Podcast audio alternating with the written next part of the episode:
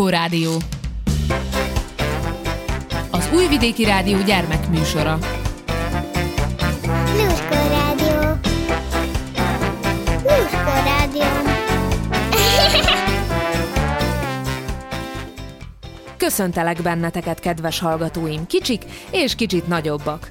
A nevem Hajdúsára. Ki sosem mond nemet a nutellára.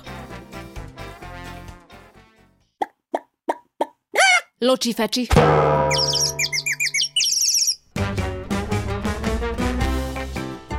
Nincs ember a világon, aki ne ismerné a nutellát. A világhírű magyarókrém 1964 óta boldogítja az embereket a Földön töretlen sikerrel. Sokan könnyedén teszünk a nutella és a pillanatnyi boldogság közé egyenlőségjelet. Ami nem is csoda, hiszen a rajongók szerint a magyarós kakaós massza szinte mindenre gyógyír. Sokan magában, akár kanálszám képesek falni, de számtalan süteményben is eteti magát ez a matéria. A farsangi szezon közepén a húshagyó keddi palacsintaevéshez közeledve a Nutella rajongók megtalálták a magyarós krém számára legideálisabb napot, február 5-ét, amit teljes egészében neki is szentelnek. A Nutella színre lép. A második világháború utáni élelmiszerhiány a pékeket sem kímélte. A péksüteményekhez hiányzott, pontosabban megfizethetetlenül drága volt a csokoládé, így aztán az Alba városában munkálkodó Pietro Ferrero elkezdett azzal kísérletezni, hogy hogyan tudna a csokoládénál olcsóbb, de jó ízű tölteléket tenni a péksüteményeibe. Kakaó volt, és a környéken rogyásig teremtek a mogyoróbokrok. A tört olajos magból és a kakaóból készített viszonylag szilárd édességet állított elő, ami színben hasonlított a csokoládéra, ízben pedig az érett mogyoró és a kakaó is érvényre jutott. Az 1946-ban piacra dobott termék Pasta Gianduia néven jelent meg, ha éppen nem Pietro péksüteményeinek tölteléke volt. Az íz már megvolt, az állagon azonban volt még mit javítani. Úgyhogy 1951-ben megszületett a Super Crema, amely már valóban a ma ismert Nutella krém elődjének tekinthető. A fejlesztés azonban nem állt meg. Pietro fia, Michel Ferrero tovább alakítgatta a krémet, és az olasz piac után már Európa számára is elérhetővé kívánta tenni a terméket, amely ebben az időben 1964-ben nyerte el végleges formáját az ikonikus üveggel, és született meg a Superkrema új neve, a Nutella. Az édességet gyártó vállalkozás mára már világméretűvé növekedett, így nehéz elképzelni, hogy néhány évtizede még csak egy kis olaszországi családi vállalkozás volt. A Ferrero-nak a Nutella az egyik legismertebb, ám korán sem az egyetlen terméke. A kenhető magyarókrémen kívül ugyanis ők gyártják a kinder tojásokat, a Ferrero Rosét, de többek között övék a TikTok és a Moncherie is. És most íme 13 érdekesség, amit kevesen tudnak a Nutelláról. 1. A Ferrero a világ egyik legnagyobb mogyoró felhasználója. A mogyorót elsősorban Törökországból és Olaszországból szerzik be. A Nutellához használt kakaóbab elsősorban elefántcsontpartról és Gánából származik. 2. Michel Ferrero, a Nutella feltalálója ma Olaszország egyik leggazdagabb embere. 3. Minden évben mintegy 350 ezer tonna Nutella készül. A világon két és fél másodpercenként vesz valaki Nutellát. Ez naponta 35 ezer üveg. 4. Az édesség 2014-ben ünnepelte az 50. születésnapját, ami alkalomból az olasz posta bélyeget is kiadott a tiszteletére. 5. Az olasz krém a világ 160 országában kapható. Ebből kifolyólag elég sok üveggel gyártanak belőle. Az egy év alatt forgalomba helyezett termékek összessége ezer focipályát fedne le. 26-szor végig lehetne rakni a Duna teljes partját, és akkora súlyjal rendelkezne, mint az egész Empire State Building. 6. A felbontott nutellát nem kell a hűtőben tárolni. Szobahőmérsékleten 18 és 24 fok között bontakozik ki tökéletesen az íze. 7. A Nutellának már több mint 31 millió követője van a Facebookon. 8. A népszerű márkát jól védik. Franciaországban például 2015 óta nem nevezhetik el a szülők gyermeküket Nutellának. 9. Az eredeti Nutella receptje körülbelül 71,5% magyarópépet és 19,5% csokoládét tartalmazott. És bár magyarókrémről beszélünk, ma egy 400 g-os üveg Nutella mindössze 13%-ban áll magyaróból. Ez megközelítőleg 52 szemet jelent. Világviszonylatban mérve a Nutella által felhasznált magyaró mennyisége az egész éves termelés negyede, vagyis nagyjából 100 ezer tonna. 10. Az édesség annyira népszerű, hogy egy Daniel Soblok nevű férfi feltalált egy zárat, amivel lezárható a Nutella, így védve az illetéktelen falatozóktól. Az ötlet annyira népszerű lett, hogy még ma is árulja találmányát online. 11. Nem is üvegben árusították. Ferrero eredetileg egy tömbben árusította a csokis pasztát, így ugyanis könnyebben lehetett vágni és kenyérre kenni, és valószínűleg a maradékot sem kellett így kikapirgálni az üveg aljáról. 12. Guinness rekordot döntött. 2005-ben a Nutella 40. születésnapján 27.854 ember gyűlt össze Németországban egy hatalmas kontinentális reggelire, ahol szinte mindenki az olasz magyaró krémet fogyasztotta. 13. Bűnözők áldozatává vált. Az utóbbi években ugyanis kétszer is sikerült megfújni két nutellával telepakolt teherautót Németországban. Míg 2013-ban 5,5 tonnát loptak el, addig 2017-ben 20 tonna nutella és kindercsoki tűnt el nyomtalanul. Hogy vajon mi lett velük? Senki sem tudja. És most ejtsünk pár szót a csokiról. A csokoládét, ahogy mi ismerjük, vagyis tábla formájában, a londoni Fry úr találta fel 1847-ben, de a csokoládét egyébként már évezredekkel korábban is használták. A közép- és dél-amerikában élő maják és inkák a vallási szertartásaik során egyfajta csokoládéitalt ittak, és a korai felfedezők ezt a szokást Európába is áthozták. Kolumbusz Kristóf állítólag 1503-ban hozta először Európába a kakaóbabot, de akkor még senki nem tudta, mihez kezdjen vele. Néhány évvel később, 1528-ban a spanyol hódító Hernán Cortés új Spanyolországból Mexikón át tért haza Spanyolországba, és a gályáit kakaóbabbal pakolta tele, valamint elhozott minden eszközt, ami a csokoládé ital készítéséhez kell ám több mint száz évbe telt, mire a csokoládéívás szokása egész Európában elterjedt. Onnantól fogva viszont nagy divat lett a gazdagok között, sőt, egyszer a pápa is kiátkozta ezt a szokást, mert az emberek mohók lettek tőle. Nem is csoda, hiszen a kakaófa tudományos neve Teobroma cacao, vagyis Istenek eledele. És most lássuk, hogyan kerül a csokoládé a trópusi esőerdő fáiról a helyi szupermarket polcaira, egyessével becsomagolva. A csoki élete a kakaófa gyümölcsében kezdődik. A kakaófa főleg az egyenlítőhöz közeleső meleg trópusi területeken honos. Egy-egy kakaófán általában 30 gyümölcs terem egy évben. A gyümölcs közvetlenül a fa törzsén és ágain nő. Az érett gyümölcsöt egy hosszú nyelű sarló segítségével vágják le a fáról. A gyümölcs vastag, bőrszerű héja lehet piros, sárga vagy akár zöld színű is. Belül találhatóak a puha kakaóbabok és az őket körülvevő édes, ragacsos rost, amelynek íze a limonádéra hasonlít. A magokat kiszedik a gyümölcsből, kis halmokba rakják, utána banánlevéllel fedik be, hogy felmelegedjenek. Így beindulhat az erjedés folyamata. Ez nagyjából hat napig tart. Az erjedés során a kakaóbabot körülvevő rostos anyag folyékonyá válik, majd távozik.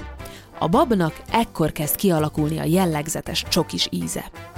Ezután a babokat kiteszik száradni a napra. A szárított kakaóbabokat a gazdák a kakaóbab piacokon értékesítik. A babokat megmérik, megvizsgálják minőségüket, utána a világ különböző pontján található kakaóbab feldolgozó üzemeknek adják el. A kakaóbab feldolgozó üzemben a munkafolyamatot gépesítették. Lássuk a folyamat egy kicsit leegyszerűsített változatát. A babokat futószalagra szórják, és ezen utaznak, mi alatt megmossák őket, forró levegővel megpörkölik, apróra törik, és megrostálják őket. Vagyis a maghéj kemény darabkáit eltávolítják, hogy csak a mag puha belső része maradjon a futószalagon. A belső részt lágy, krémes csokoládé masszává őrlik. Ez a massza az összes csokiféle alapanyaga, ám ez önmagában még nem édes ízű.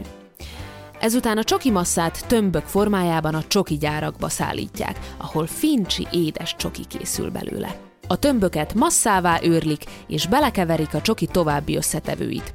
Attól függően, hogy éppen sötét, tej vagy fehér csokit készítenek belőle, a masszához különböző arányban adagolnak tejet, cukrot és vaníliát.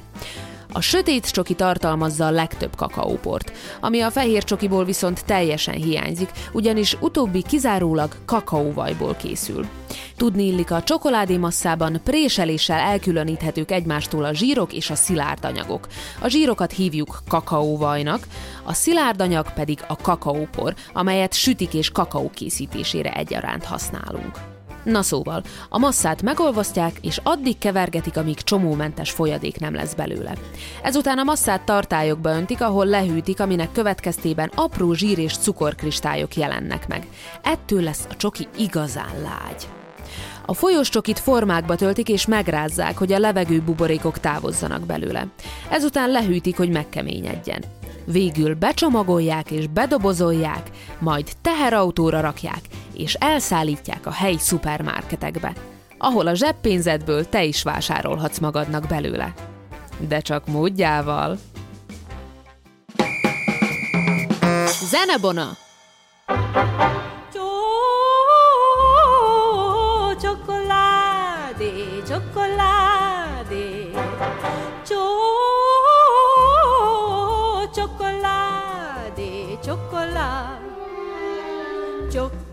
Ciocco, cioccoládé. Ó, szinyóra vegyen magának, s a fiának csokkot, csokkó, csokoládét, mert ez az igazi jó. Csokko, csokko, csokoládét, ó, hogy édes szájú legyen, csak ilyet vegyen, csokko, csokko, csokoládét, benne finom mogyoró. Minden lány szeszélyes, mind édesre éhes, száz vagy százhúsz éves mégis kell.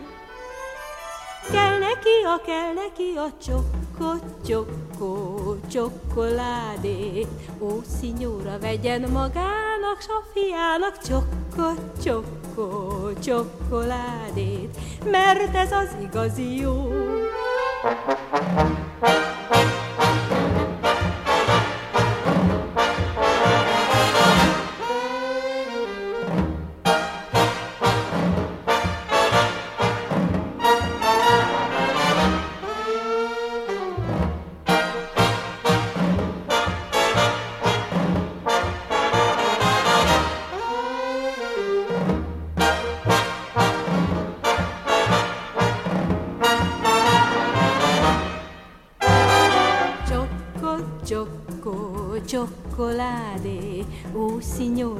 vegyen magának, s a fiának csokko, csokko, csokoládét, mert ez az igazi jó. Csokko, csokko, csokoládé, ó, hogy édes szájú legyen, csak ilyet vegyen, csokko, csokko, csokoládét, s benne finom mogyoró. Minden lány szeszélyes, mind édesre éhes, száz vagy százhúsz éves mégis kell. Kell neki a, kell neki a csokko, csokko, csokoládé. Ó, szinyóra vegyen magának, s a fiának csokko, csokko, csokoládé. Mert ez az igazi jó. Ciò,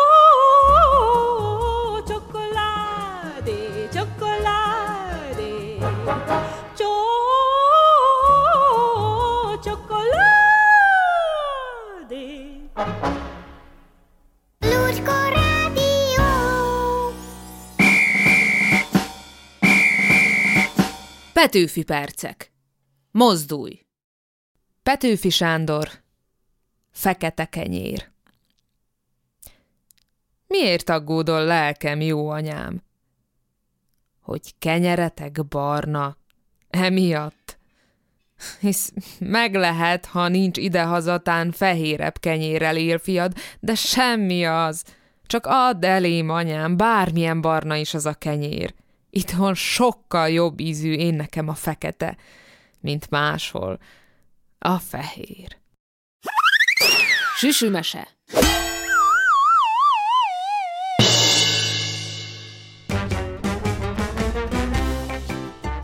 Fini Petra, Bögre úr meséi. Mese a tündérről, aki nem evett mást, csak csokoládét. Eljött a Mikulás, aztán a karácsony, később a december 28-a, amikor Rufus Rafael névnapja volt. Csupa-csupa olyan ünnep, ami a csokoládéról szól. Rufus Rafael legalábbis ezt szűrte le a sok ünneplésből. Akár a Mikulás fehér szakálláról énekeltek, akár a kis Jézusról, vagy éppen neki énekeltek névnapi dalt. A vége mindig ugyanaz lett. Hatalmas zsák csokoládéval bújhatott be a szobájába. És ha elég ügyes volt, az egészet elrejthette az ágya alá, és akkor nem a mamája adagolta neki egereknek való kis adagokban, hanem ő oszthatta be magának. Ami azt jelentette, egy nap alatt tömte magába az egész zsákcsokit.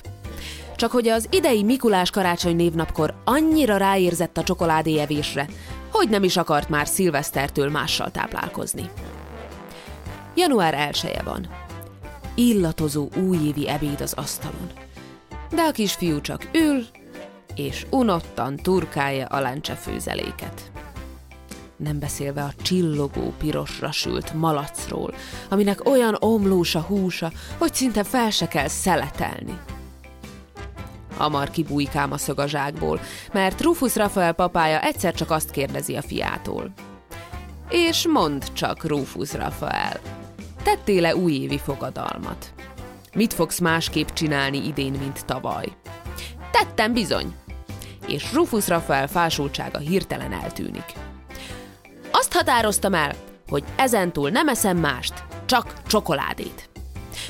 Akkor én gyorsan megyek, olvasztok egy kis csokoládét levesnek meg főzeléknek, rendben? Jegyzi meg mosolyogva Rufus Rafael mamája. Majd elbizonytalanodva visszanéz fiára, vagy meghallgassuk esetleg Bögre urat? Hát, ha tud valami jó kis történetet ezzel kapcsolatban. Meghallgathatjuk, de azért kérem a csoki levesem. Jelenti ki ellentmondást nem tűrően Rufus Rafael, aki hajthatatlannak tűnik csokoládé evés terén. Bögre úr is csak ráncolja a homlokát. Érzi, hogy ez most nem olyan egyszerű eset. Időhúzásképp megtisztítja még a csiptetős szemüvegét, megfésüli elegánsan ritka hajzatát, majd amikor már nem tud mást kitalálni, neki durálja magát és mesélni kezd. A labdatündér. A tündérekről mindenki azt hiszi, hogy karcsúak. Legtöbbször persze ez így is van, hiszen a sok mozgás és repkedés jó formában tartja őket. Kivéve egy tündért. Ő pedig a réttündérek nemzetségéből való volt. A réttündérek a füvek és virágok közt éltek. Gondozták a réteket, csinosították az ott élő növényeket. Ha eljött a tavasz, nagy levegőt vettek, és telefújták bimbókkal a mezőt. Ha eljött a tél, nagy levegőt vettek, és puha hótakarót fújtak a vadvirágokra, hogy ne fázzanak annyira a hidegben. Ha eljött a nyár, esőcseppeket fújtak a növényekre, hogy a hűs permet felfrissítse őket a nagy hőségben. Ha eljött az ősz, akkor pihentek egy kicsit. Mohazöld indakarjaik, páfrányzöld levélfüleik és fűzöld sziromszárnyaik voltak. Ők maguk is úgy néztek ki, mint egy különleges növény kivéve ezt az egy tündért, akiről a mese szól.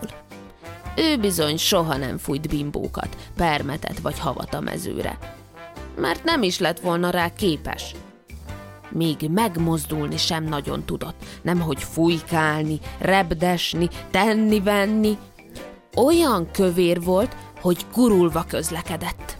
Lassan egy zöld labdához kezdett el hasonlítani. Hogy mi volt ennek az oka? Igen egyszerű a válasz. A labdatündér nem evett mást, csak csokoládét. A reggelie csoki kenyér volt csoki sajtal. Az ebédje sült csoki párolt csokival, a vacsorája meg bundás csoki rántott csokival. A többiek nem sok hasznát látták. Egészen addig, amíg ki nem találták, hogy az őszi foci versenyen, amit a pihenő évszakukban tartottak, ő legyen a focilabda. Tavaly az utolsó meccs végén ugyanis kipukkadt a tündérlabdájuk. A labdatündér csak pislogott, de nem mert szólni, hisz tényleg semmiben nem tudott segíteni a rét körüli teendőkben. Valahol tehát jogosnak érezte ezt a döntést. Ám az első foci meccs után elmorfondírozott. A focilabdaság ugyan nem volt kényelmetlen, mert a réttündérek fújós focit játszanak, és csak simogatják leheletükkel a labdát. Inkább az zavarta, hogy varázslatos réttündérből egyszer csak közönséges focilabdává alakult. Ez nagyon elszomorította. El is ment hát a tündérszakácshoz, hogy mostantól főzze neki ugyanazt, mint a többieknek. Az otthon található csokoládékat pedig elvitte az erdő szélén található kukákhoz, és mind kidobta őket. Még a mogyorókrémes borzosat is, ami úgy nézett ki, mint egy csokisűn, pedig az volt a kedvence.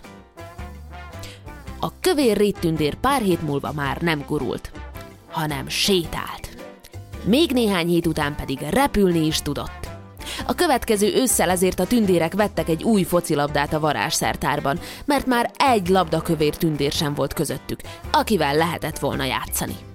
Itt a vége, csak itt kérsze! Rufus Rafael nagyon kétségbe esett arcot vág a mese után. Anyukája sejti, hogy mire gondol. Ezért megpróbálja megnyugtatni. Ugyan, Rufus Rafael, ha annyira kövér lennél, hogy nem férsz be a szobád ajtaján, akkor majd kibontunk egy darabot a falból, és dupla ajtót csináltatunk neked. Na, jöhet a csoki leves? Dupla ajtót? kérdez vissza az eddiginél még jettebb arccal a kisfiú. Figyelj, mama, lehet, hogy nem mától térek át erre a csoki evésre. Talán inkább holnaptól. Vagy holnap utántól. Elmerül a gondolataiban vagy még későbbtől. Mondjuk soha. Teszi hozzá egészen halkan, és egészen megkönnyebbülve. Zenebona! Palacsinta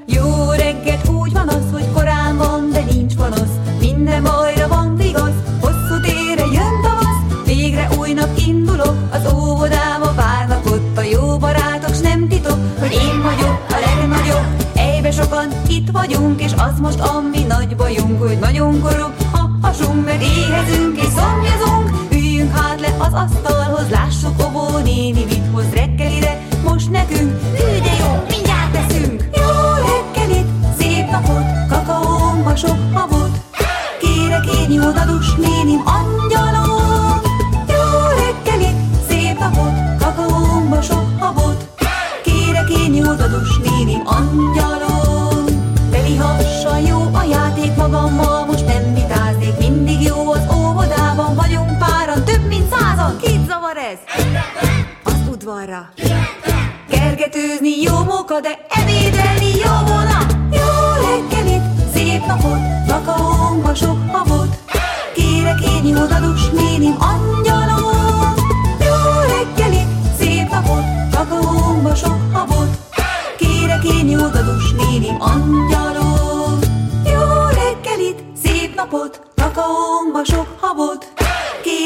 Kérek én jó dadus nénim, angyalom. Jó reggelit, szép napot, kakaónkba sok habot. Kérek én jó dadus nénim, angyalom. Jó reggelit, szép napot, kakaónkba sok habot. Kérek én jó dadus nénim, angyalom.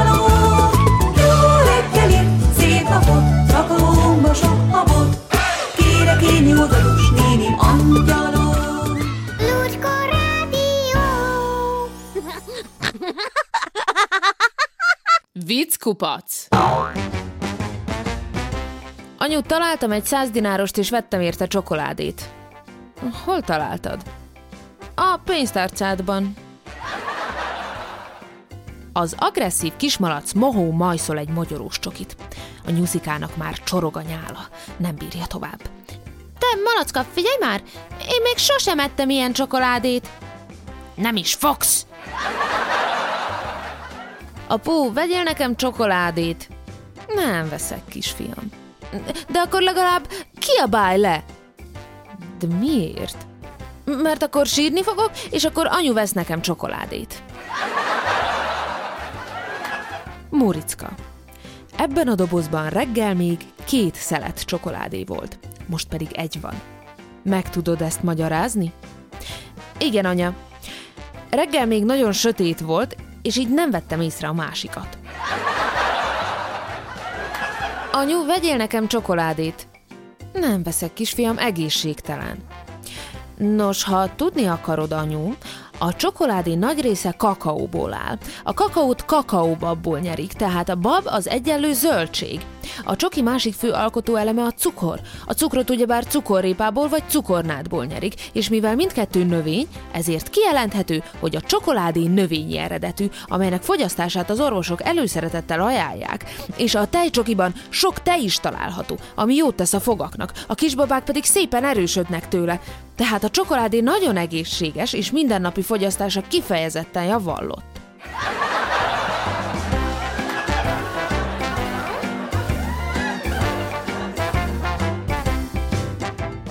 Eddig tartott a Lurkó Rádió mai adása. Búcsúzik tőletek Hajdúsára. Ha lemaradtál a Lurkó Rádió bármely adásáról, cseppet se búsulj. Bármikor visszahallgathatod az RTV honlapján, illetve az RTV applikációja is nagy segítség lehet számodra. Örülök, hogy velem tartottatok. Találkozunk egy hét múlva. Sziasztok!